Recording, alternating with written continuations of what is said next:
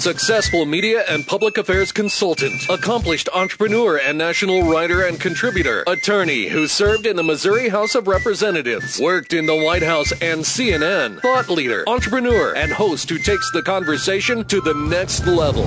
Prepare to get rare access to fascinating guests. You're connected. You have the it factor. You've joined Grill Nation. Everybody over there! Get on Connect with Jason on Twitter at Jason Grill. Connect with the show on Twitter at Grill Nation Show and online at grillnationshow.com. Welcome your host of Grill Nation, always dressed up and ready to go, even in a radio studio.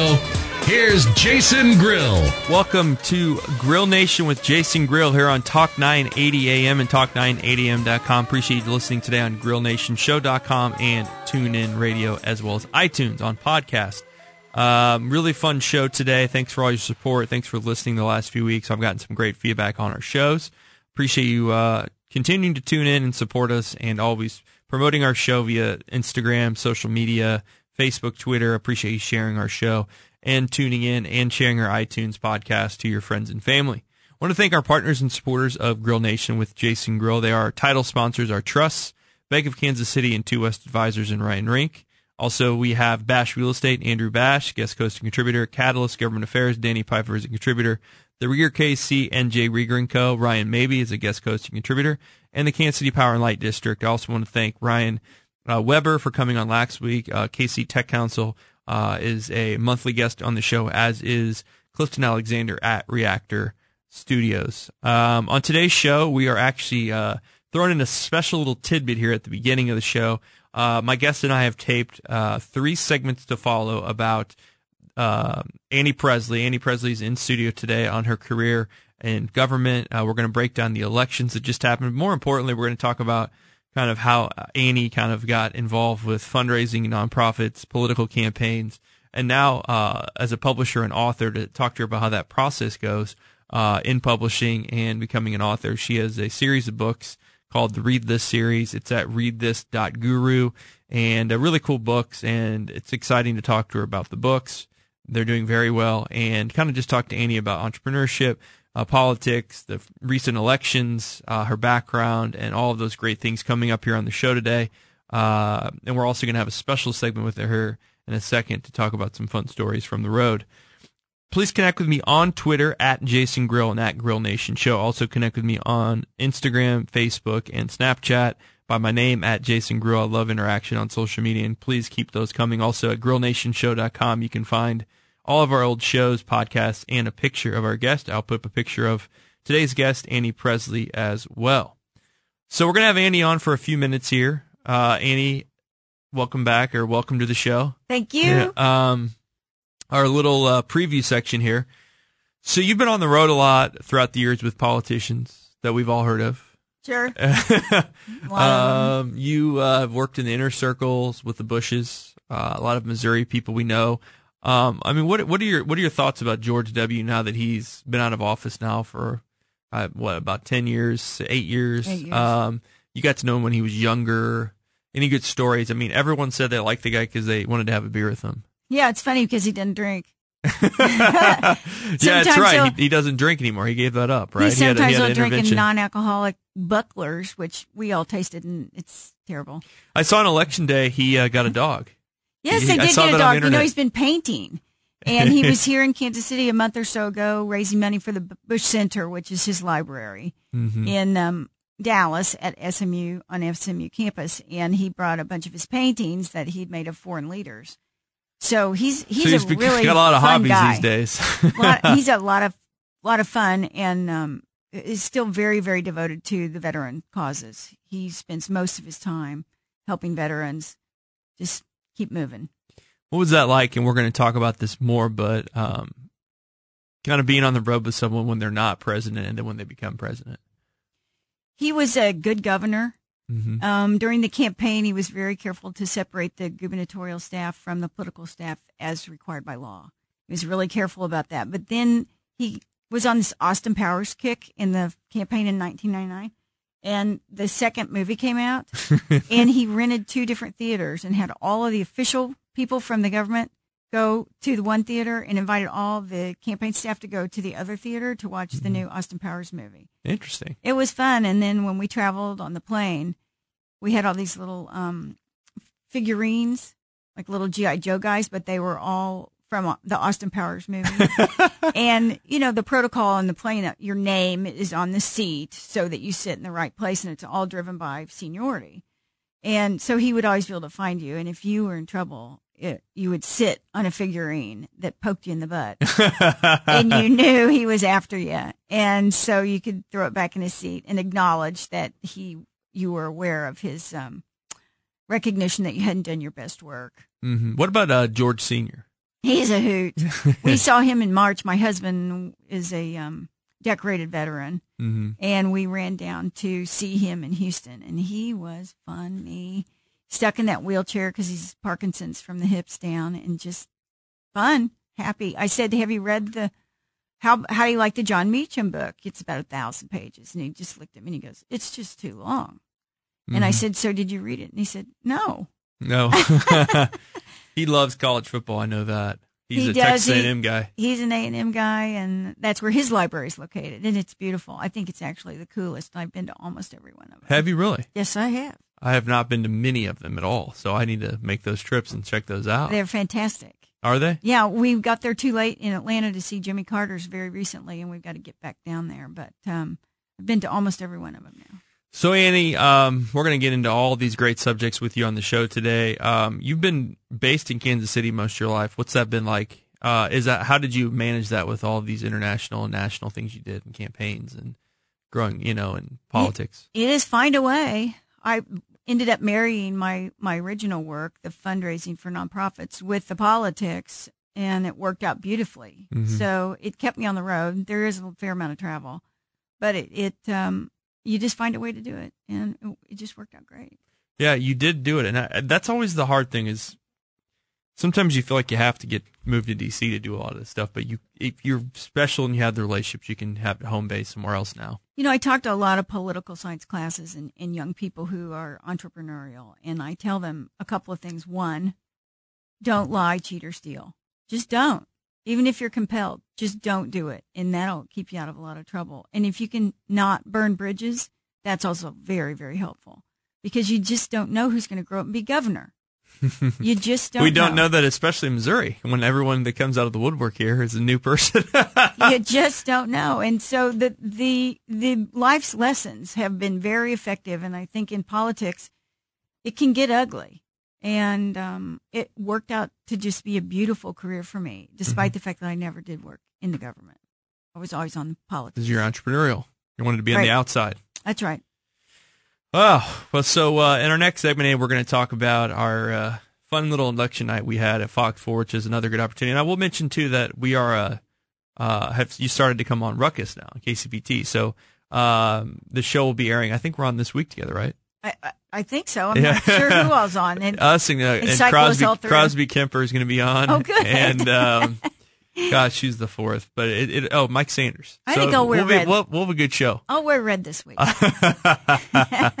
Annie Presley um, is our guest today on the show. We're going to talk about the last weeks of elections. We're going to talk about her background. We're really going to get into her books and becoming an author and a publisher. Her company is called Ace Publishing. The books are called, it's part of the Read This series. They have three books Read This When I'm Dead, Read This on our anniversary, and coming up uh, before Christmas is Read This on Your Birthday. The website is Read This guru. Uh, all the social media information is on there. Going to be a fun hour today with Annie Presley. I appreciate you joining us today on the internet, on podcast, and on 980 AM. We'll be right back after the break. Thanks for listening. Running down the street like your hair's on fire. Thoughts running fast like a man on a wire. Can't stop laughing, but I don't know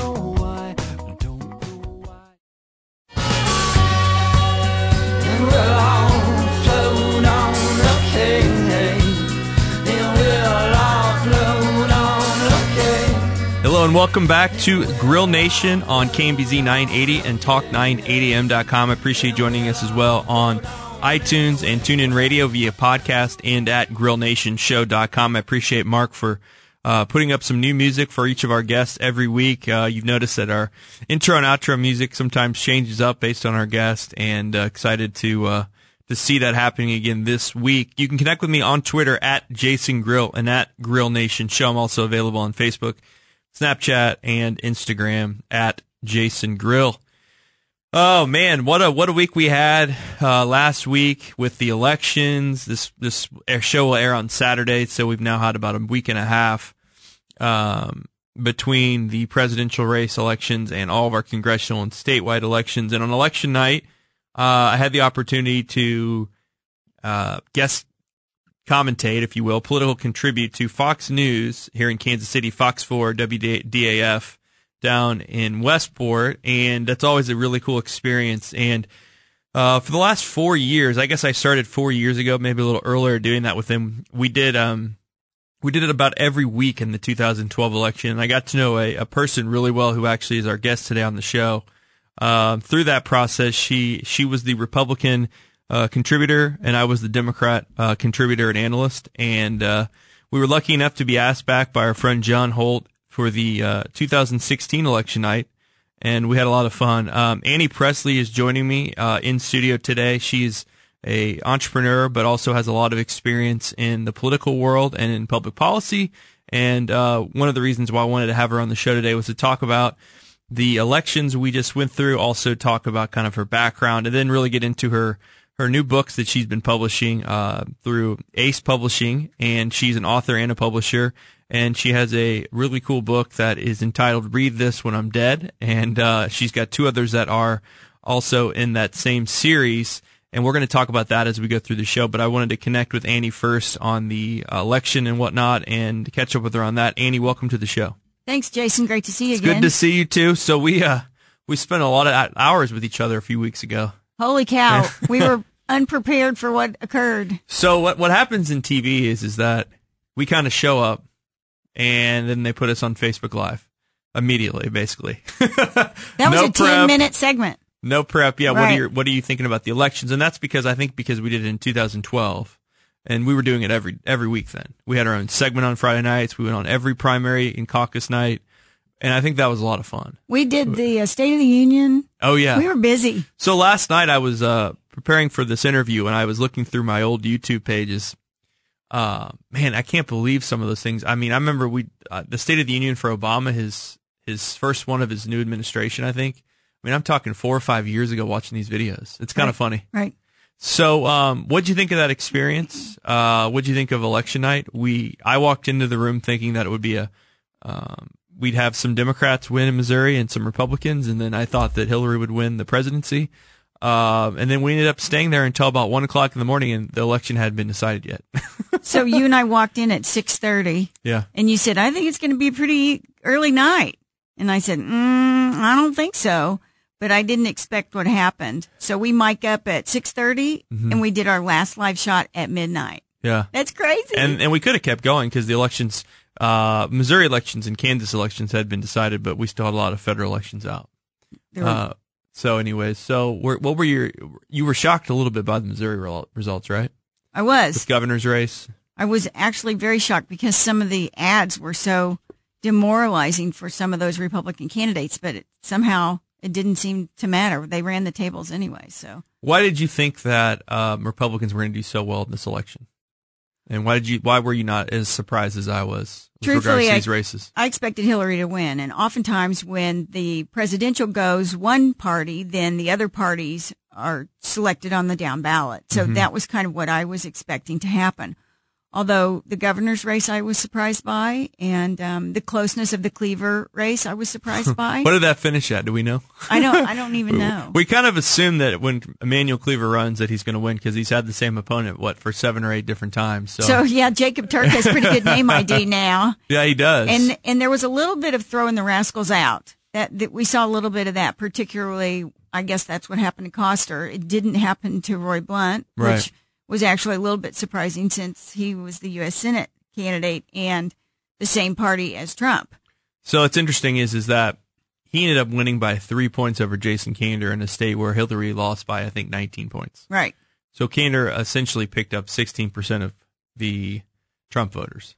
The right. Um, So that's pretty interesting. You know, with all of the campaigning against him, uh, connecting him to Hillary, uh, I, I assume that's just because of his campaign operations and working his tail off across He had two great ads too, though. Remember that one where he's putting the gun together Oh, sure, blindfolded? that sure. made the New York Times, so that Right. was super exciting. Mhm. And then the other ad, which I thought was very, very effective, was painting Roy Blunt's family Oh, sure. as lobbyists, wife, three adult children, and um, that was that was pretty effective. So, um, why do you think that Trump won the election? I think he actually saw and heard on the trail what no one else wanted to believe. And that was people are mad. I mm-hmm. mean, people from all walks of life are just mad at government and feel like it's ineffective and it's just operating for those who are in it and know how it works. And he just kept seeing it and feeling it. And obviously it came through in the primary and no one picked up on it. Mm-hmm. And the research that's come out sort of after the election, even about the Obama administration and the loss of governorships and Senate seats and House seats and even state legislative seats, Mhm. it's pretty clear that it was happening and no one caught on. And Donald Trump was the only one who caught on and he just ran it. Yeah, and um, the it's amazing how much of a stranglehold now that the Republicans have on the state houses. Like you said, um, I, I, there's been over a thousand seats lost since Obama took office In state in state houses, legislative houses. Yes. Right. Um, and, and you know we don't redistrict until 2020 with the census, so the Democrats are going to have to win a ton of seats back in the next election, 2018, if they want to be able to set the map and the districts for the next uh, few presidential elections and, and congressional races and state races. Because in Missouri, I mean, it's all Republican. Eh, there's Right. no checks and balances anymore. Um, and either in the in the federal level, but um, it'll be interesting to me to see what happens because we're already seeing Trump kind of moderate his positions a little bit on Obamacare and about immigration and about the wall. Um, but he also is bringing in a lot of insiders to his team, right? His transition team. So he's going to have to really walk that balance between throwing the bums out and having actual people that know what they're doing in his administration. And right? it's a pretty sticky wicket because the people who tend to know the most are the lobbyists. They study it full time. They mm-hmm. work it all day long every day. And there's just no getting around that. You mm-hmm. can't expect others who aren't in the business or in the industry to understand the nuances and the details of each particular industry. So there, there's kind of no way around that. But I'm hopeful that he will be able to find some people who bring kind of a fresh look because people want they they voted for a monkey wrench to mm-hmm. be thrown into Washington, and they they hired him to do that. And there is an expectation that he will do that, and he needs to do something pretty quickly. He does. He really does. And it's a tough, tough, tough.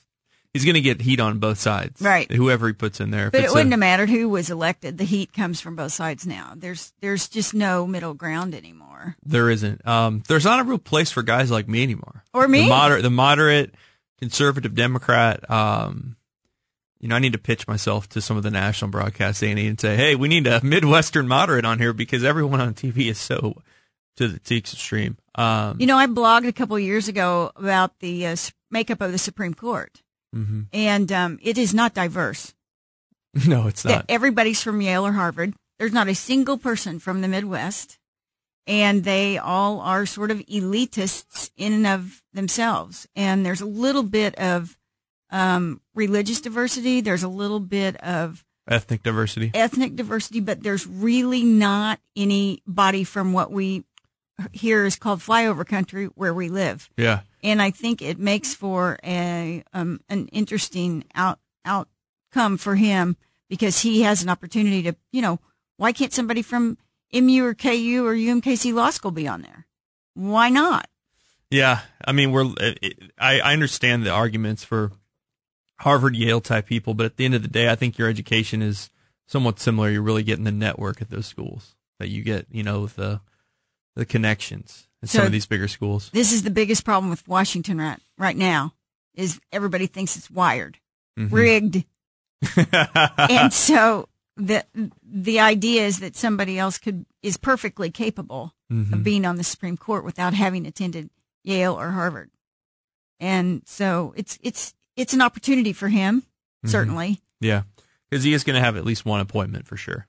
We know that for Yes. sure. There is an opening. Well, Ruth, Ruth Bader Ginsburg, I hope lives to lives another eight to ten years, so she can. Uh, well, so that seat won't be filled, but but there are like three, I think, uh, justices in their 80s or early late 70s um, that potentially could could step off the bench or pass away. So um, we'll get into that later with your books, but um, and then we got 50 seconds left in the seven. But We've seen all these protests around the country. It's pretty interesting. I I didn't expect it no after all the coming together, the unity, you know, the White House visit, uh, Hillary Clinton's words, which I think were, were right on. All of the political people were saying the right things, um, but people are pissed. Even the president has been reaching out. You know, it's it's a little bit stunning though that violence has become the operative word for these protests because I, I don't know how that makes the Democratic Party feel better about itself. That I just don't understand. Yeah, I. Uh, if you go to my Facebook page, uh, I put something up there like the day of. I thought it'd be like a one or two day thing, and people were livid about it. Um, but yeah, we got to move forward. Right. Pro- protests are good in some respects, but at some point you gotta yeah try to work together with the party in power. We're talking to Annie Presley, who's the publisher and author of H Publishing. We'll be right back on Grill Nation. Thank you. First things first, I'm the realest. realest. Drop this and let the whole world feel it. Let 'em feel it. And I'm still in the murder business. I can hold you down like I'm giving lessons in physics. Right, right. I belong with you. You belong with me. You're my sweetheart. I belong with you. You belong with me. You're my sweetheart. Welcome back to Grill Nation with Jason Grill. Thanks for listening today on iTunes, TuneIn Radio, on the internet at grillnationshow.com or at uh, talk980.com. Also, thanks for listening today on 980 AM. We're talking to Annie Presley, who is a uh, entrepreneur, a public policy uh, guru, a political fundraiser back in the day. Now she has three awesome books. Uh, the first one is called Read This When I'm Dead. We're going to get into that in a little bit. She also has another one called Read This on Her Anniversary, and then one coming out called Read This on Your Birthday. It's a really creative, innovative book, books that she's writing that everyone could use, and um, it's a really cool story. I'd, I'd love to t- talk to her more later on about uh, how she became a publisher and author and how that process works. But first, Andy, let's hear about your background. You, um, uh, I believe, kind of started a. You've always been kind of an entrepreneurial type person but also a person that loves public policy and relationship building. Kind of talk to us about your background. I know you uh, you've done a lot of different things, but um, got into politics kind of at an early age. Early age. So I grew up in Springfield, Missouri, which is kind of the Bible Belt. right, right, yeah, the Holy Rollers, but but very effective place to learn to appreciate politics. And I was growing up, Jack Danforth, Kit Bond, John Ashcroft. I met Roy Blunt when he was the clerk of the Greene County Court. Mm-hmm. These guys all grew up with great careers, and I actually just sort of hung on to their coattails. So I started volunteering in high school when Kit was running for reelection in uh, 76 for governor. He lost. He ran again in 80. By then I was at Mizzou Yeah, and saw that. helping helping uh, campaign there and then um, graduated he had an office governor's office in, in kansas city and just kept getting calls to, to help to help volunteer do this do that i interned for ashcroft when he was attorney general and i was at school in my pursuing my political science degree Mhm. and just stayed in touch with these, these And you guys. did you did a lot of finance stuff for Kit Bond. Well, I bec became his finance director Mm-hmm. as a as a uh, the only woman in the 91-92 campaign, and this is when Bill Clinton and, and Ross Perot beat George Herbert Walker Bush for reelection, and Kit was one of two Republicans who won nationally that year, and I was the only female finance director. So, it that kind of really deal. that really kind of rocket shipped you to kind of get into the financial fundraising world. right, and so I had been doing fundraising already. Mm-hmm. um, primarily on the nonprofit side, and then I be realized that there was this opportunity to marry the political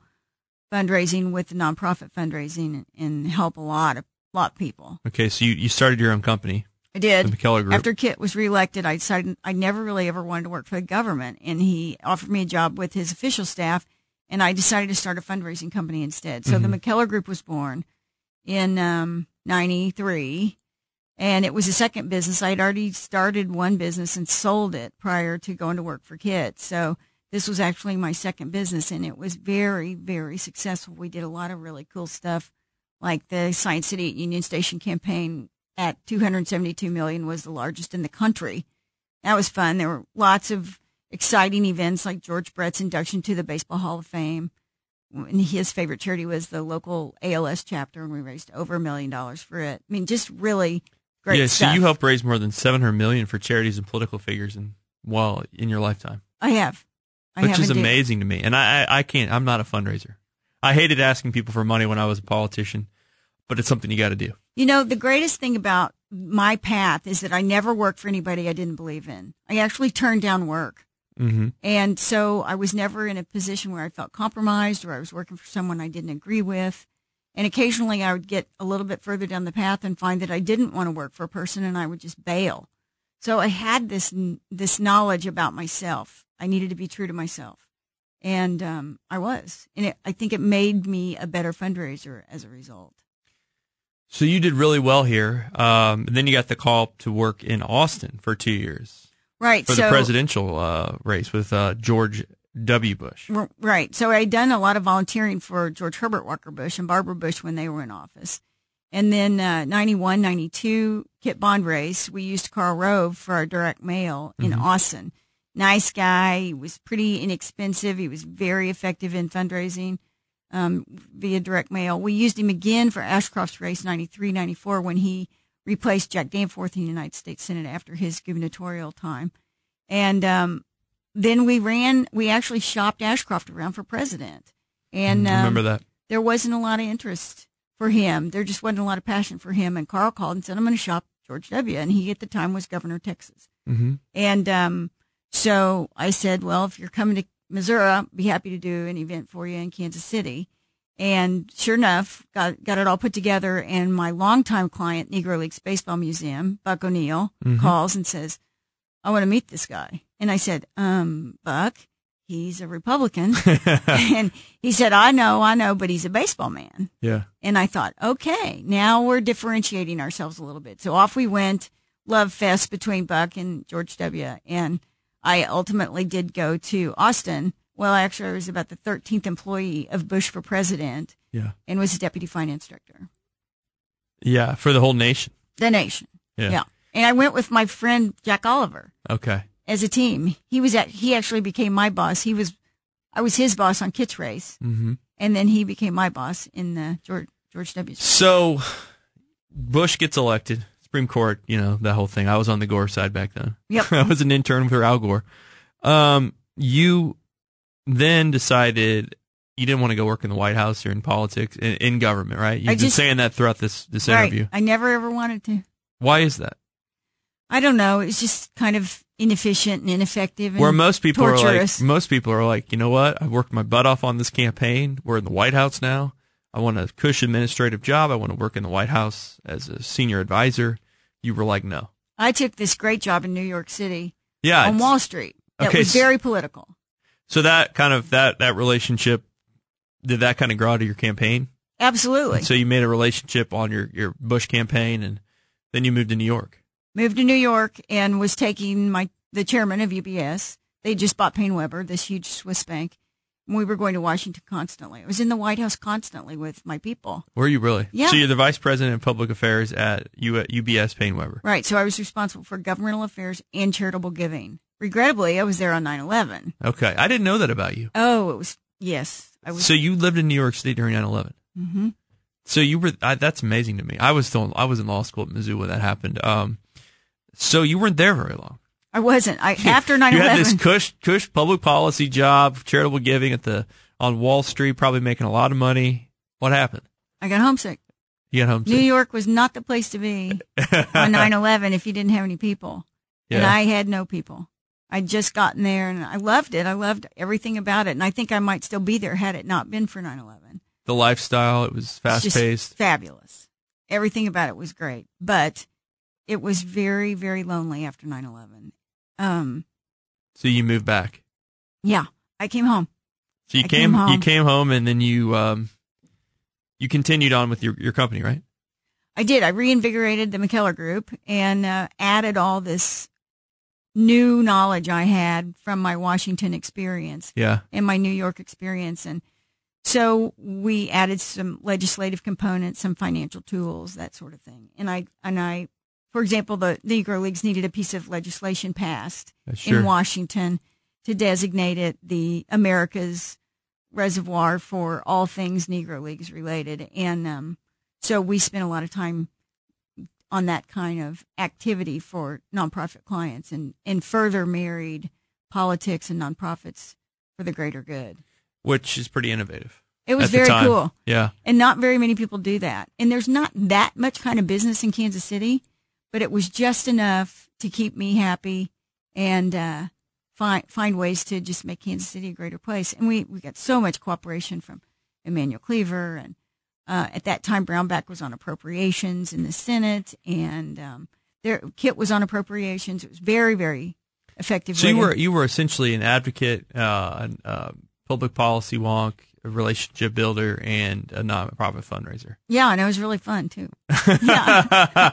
and then you uh, you went in and worked at Bryan Cave for a while. That's when we met. Um, you were doing public policy work there, and then lo and behold, you kind of just switch paths here. Yep. You've always been an entrepreneur. You've always had a lot of different things happening to become a publisher and author. And we're gonna we're gonna talk more about that in the next segment. But how the heck did that happen? I was working with a friend at the McKellar Group, and uh, she was called away. Her mother was dying, and she was called to her bedside to tell her goodbye. And she came back the next day, and her mother had lived. And she had this giant notebook, all of this information that she and her mom had compiled over the previous times her mom had tried to die, and she still has not died. And um, when I was a kid, my mom did die, and I didn't have any of the information like Christy and her mom had compiled. And I had always had on my heart to write this book um, for others so that they would leave information behind for their people. And it's basically what I wanted from my mom. And uh, in large part, Christy had already started it with her mom. So we came together to write this book. That must have been an interesting process. Oh my gosh. Trying to get a it's book like having written. another marriage. Is it? Yeah. A lot of work. With a co-author. and we did decide to self-publish because we wanted to control the look and the feel of the books. And we knew it would be a series ultimately. Is that a tough decision for you? Yeah. Because because the publisher maybe gets you more more sales. Is that how it works? Perhaps authors now have to do a lot of sales on their own, but we realized that we just didn't want to spend the time trying to find an agent or a publisher. And so we, Mm-hmm. But you probably could have with all your relationships you have. we probably could have, uh, in, in, in DC and in New York, I would imagine that wouldn't have been that hard for you. we just didn't feel like it was worth the time. We wanted to go ahead and get the book written and get it out. And I think it was a good, very, very good decision. Yeah, it's worked out for you. Huh? hmm I met John Grisham when he was here, and I said, "Hey, I'm thinking about writing a book," like a million other people had said to him. And he said, "Yeah, do it, but just take your time with it." And he said, "Don't hurry to get on Amazon or get into Barnes and Noble. Just just take your time and figure it out." And I said, "Well, how how do you sell these books if you don't put them on Amazon?" And he said, "Out of the trunk of your car." and that's how we started. Annie Presley uh, on the show today. We'll be right back with more. Uh, the website is booksbyace.com. I turn the music up, I got my records on. I shut the world outside until the lights come on. Love of mine, someday you will die, but I'll be close behind. I'll follow you into the dark. Welcome back to Grill Nation with Jason Grill. We're talking to Annie Presley today, who is a publisher and author and obviously has a rich history in government affairs and fundraising and has worked with uh, everybody from the governor of Missouri to U.S. senators to the president of the United States throughout the years. Um, really want to focus this segment on Annie's books. Uh, her and her co-author have written a book called Read This When I'm Dead. It's a full series of books at readthis.guru. That's actually the new website. Again, that's readthis.guru. So Annie, tell us about Read This When I'm Dead. Um, this is an interesting title. So, right. So one of the things, book titles are like wine labels. Mm-hmm. People, a lot of people choose books based on what they look like. So we made our book really provocative, and it's also a really fun book given the title. And since my mom died when I was a kid, I have a real different outlook on death and dying. And Christy's mom has a horrible disease and keeps trying to die and doesn't. And so she has a sort of a different outlook as well. So we came together to write this book. Now read the read this series are guided journals, which means you actually write in the book after you buy it and it becomes your story. You tell your story in our read this series books. And the dead book is designed specifically in three sections. You first tell about yourself. That could be your health history, your family tree, your favorite family recipes, anything that you want to leave behind in a written form for your family so that they remember all the fun stuff. And then the second section is all about your financial aspect of life, where your insurance is, where the, the credit cards are, your passwords, um, just any bit of information that tells your story and then you can find the assets. So 55% of Americans don't have wills and a whole bunch of assets are lost when a person dies mm-hmm. because they either haven't written down where they are. They might be electronic only and nobody knows about the accounts. So when my mom died, and this was 1971, we never found the savings account. Never. And she just sold our big house and we moved into a small house so we knew there was money and we never collected the life insurance, never found it. Mm. This happens every day, everywhere. So this whole second section is all about that part of your life, just the financial side of your life. Mm-hmm. And then the third section is about your funeral wishes. So, for example, I'm going to be cremated and have my cremains separated in two halves. I'll bury half of myself in a vase next to my mom, who's alone in Springfield Mo Cemetery, and the other half will be packed into fireworks and shot off at a giant party. My husband will be hosting on my behalf. so it's really, it's a really, really fun book. It's packed full of resources and ideas and information. There's one whole section that's very popular called the poop on my pets. Mm. So we found out when we were kids how to take care of the dog, water, food. We knew how to do that. Take him out. Yes. We didn't know where he went to the vet. Had no idea. Mm-hmm. So it's just basic information like that that Interesting. is all captured in this book, and it becomes your story. So do people? What, what's the reaction when you give them this book? Well, what we because if I give this to my mother, who's turning seventy, I think uh, next year, what is she going to say to me? Well, first here's how, here's how you're going to give it to her. You're going to say, "Oh my gosh, this is so crazy! I have this fun friend, and she uh, wrote well, this." she book. loves you because she watches on TV and say, you know, I never really thought about this, mom, but can you write all this stuff down so I know what to do when and, the time and, comes? And to be fair, I'm an only child, so I have to do everything. Yeah, and so is my co-author. Yeah, she is exactly. Christy's the only one, and so she and her mom have um, really worked hard at making it, you know, a happy end of life story. Mm-hmm. And one thing that we know about American culture is that we're really bad about celebrating a life well lived. Mm. We just don't do it. We're, we're morose. We avoid it. We pretend like we're not going to die. And of course, everybody dies. Mm-hmm. I saw Arianna Huffington when she was here 18 months ago and she said, you know, you're all going to die. Everybody has an expiration date. And the, and the place just went quiet. It's, it's just horrible how our culture doesn't talk about it. And right. so our book is really fun and funny. And the whole idea is to get it written down and share it with your people. So your mom, is a great example. It's time for her to kind of get all this sorted out and it's in a single location. You can just flip through it and fill out whatever pages you want. Mm-hmm. And um, and then you got that, and then you you in more positive news, you had uh, read this on our anniversary, which came out. Read this on our anniversary, a similar guided journal. You tell about how you met mm-hmm. and your romance and your engagement, ceremony, honeymoon, and then each year you pull this book off the shelf and you write about how you celebrated your anniversary, mm-hmm. what you did, what's working, what's not working, and it's it's a little bit of a way to just stay in touch with your mate, and and keep a handle on that that absolute love and affection that you felt at the very beginning, mm-hmm. so that you don't lose it midway. and uh, we see that happening a lot, and it's good for your uh, kids to look through and your ancestors. And that that's this, this book lives on for many generations. This is a great book to tell more stories and mm-hmm. we also know if stories aren't told by the third generation, they're lost. And that's a shame. There's, there's a little bit of an enthusiasm right now for handwriting once again, despite the fact that everything's tech now, computers. Mm-hmm, mm-hmm, people are starting to write again. and um, baby boomer women tend to be our our most likely candidates. hmm So you got that, and then a third part of the series is read this on your birthday. On your birthday. This is for uh, children, I would assume. So a special kid in your life, Mhm. and you pick up the book and tell about how you met the kid, and then every year on their birthday, you fill it out and say you know, what they want to be when they grow up, what their favorite food is, any accomplishments that they've enjoyed. This is a good gift for a newborn. It's a great present, and if you're a godfather or you're an uncle or you're just a friend of the family, you can fill this book out for 21 years for this child and hand it to that child on their 21st birthday. And they have a lovely set of memories of, I have no idea what I wanted to be when I was five years old. Mhm. And I don't have anybody to ask.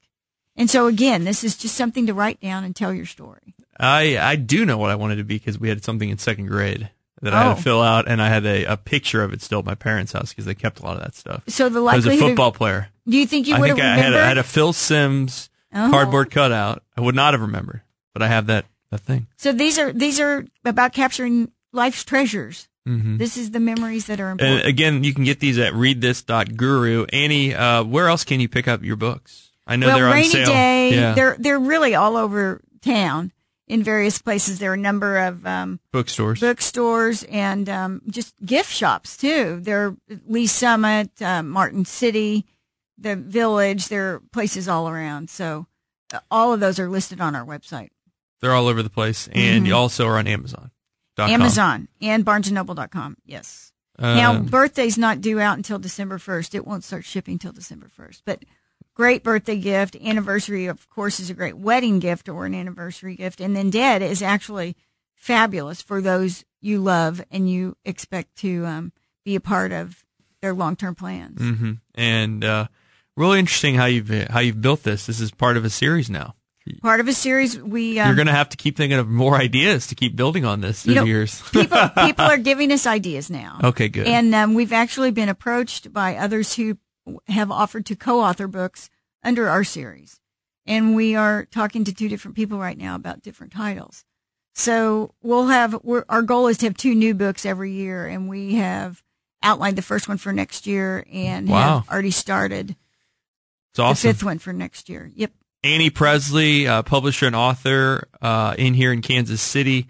Uh, books are amazing. Get them at readthis.guru or throughout town at various bookstores, also on Amazon.com and BarnesandNoble.com.